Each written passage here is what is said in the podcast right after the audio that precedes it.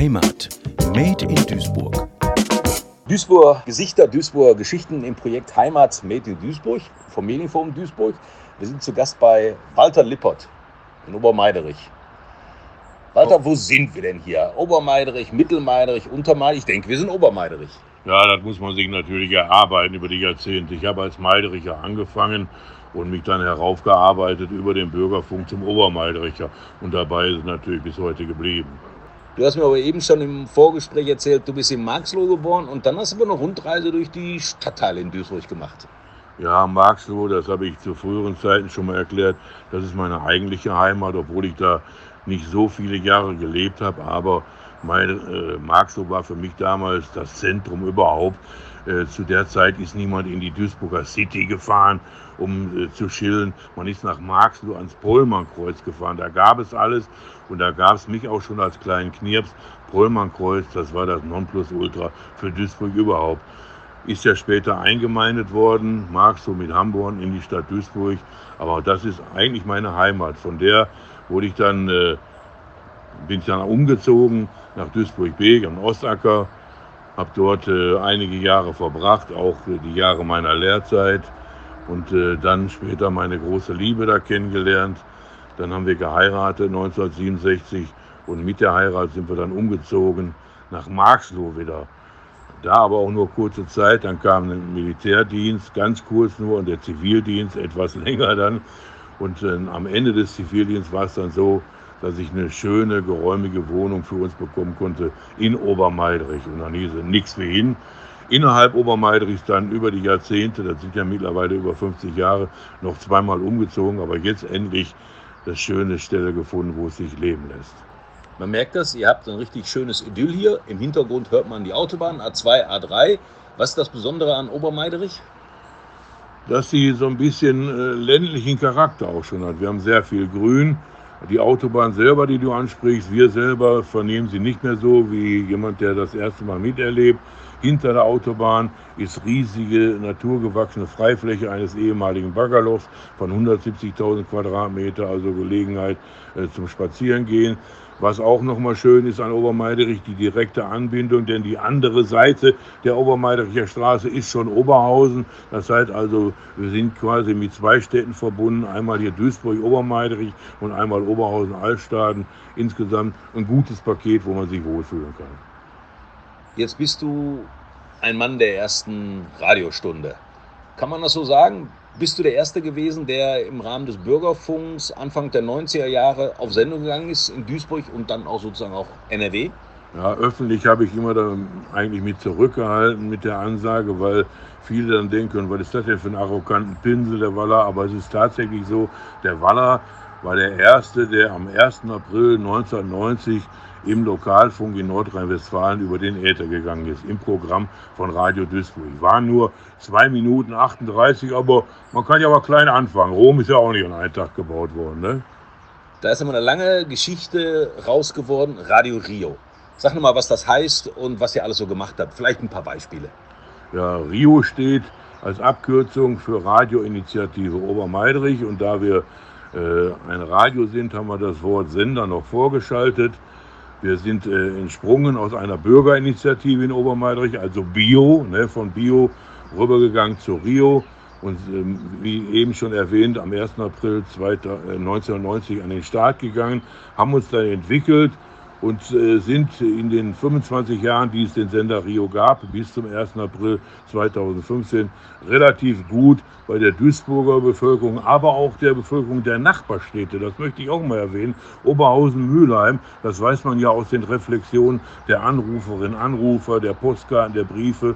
Also sind wir äh, recht bekannt geworden und mit dem, was wir all gemacht haben, mit unseren Sendebeiträgen, aber auch sicherlich zu 50, wenn nicht sogar mehr Prozent durch unsere Außenveranstaltung sehr bekannt und jetzt mag es vielleicht arrogant klingen, aber auch sehr beliebt gewesen bei den Hörerinnen und Hörern. Man kannte euch. Du warst doch und bist vielleicht auch noch bekannt wie ein bunter Hund, wie man sagt, und der Straßenmannschaffner kannte dich auch.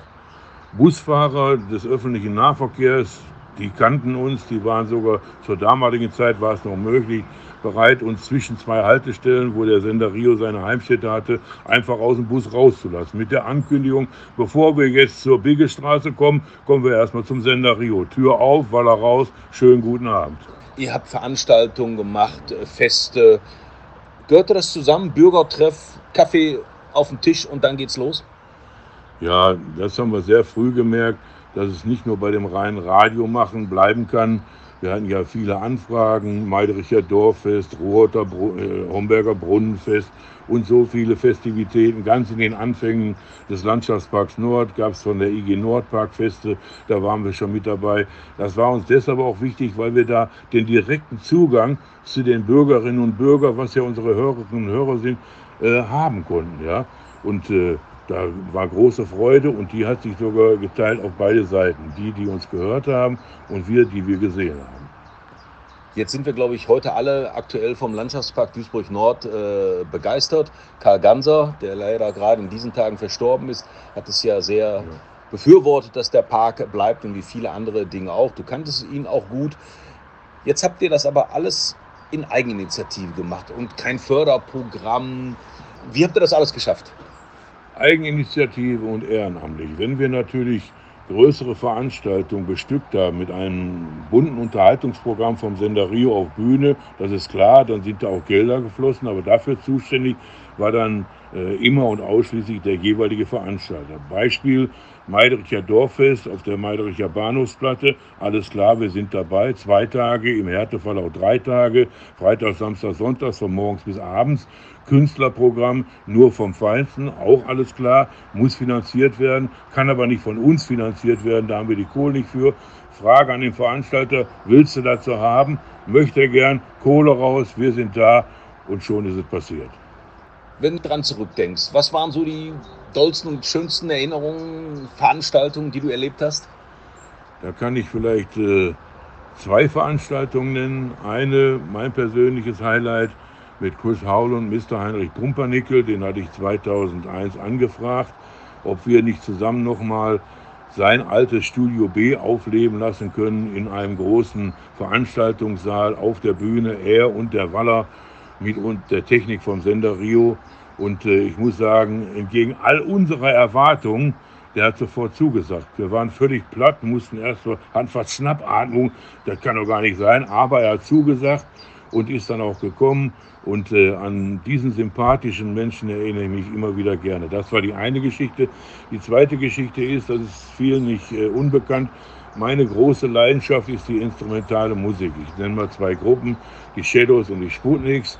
Die habe ich als Jugendlicher äh, selber gehört. Ich habe in den Anfang 60ern selber auch mal Musik gemacht, Schlagzeug gespielt. Da waren das meine Favoriten.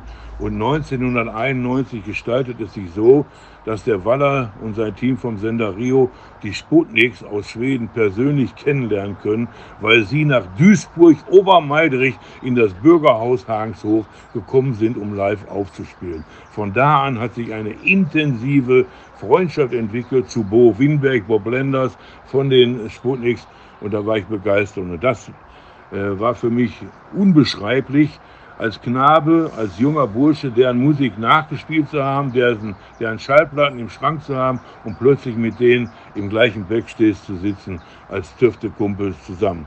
Daraus resultierend ist dann eine riesige Veranstaltung äh, damals von uns veranstaltet worden in der Glückaufhalle in Duisburg-Homberg. Die größten Gitarlegenden dieser Welt.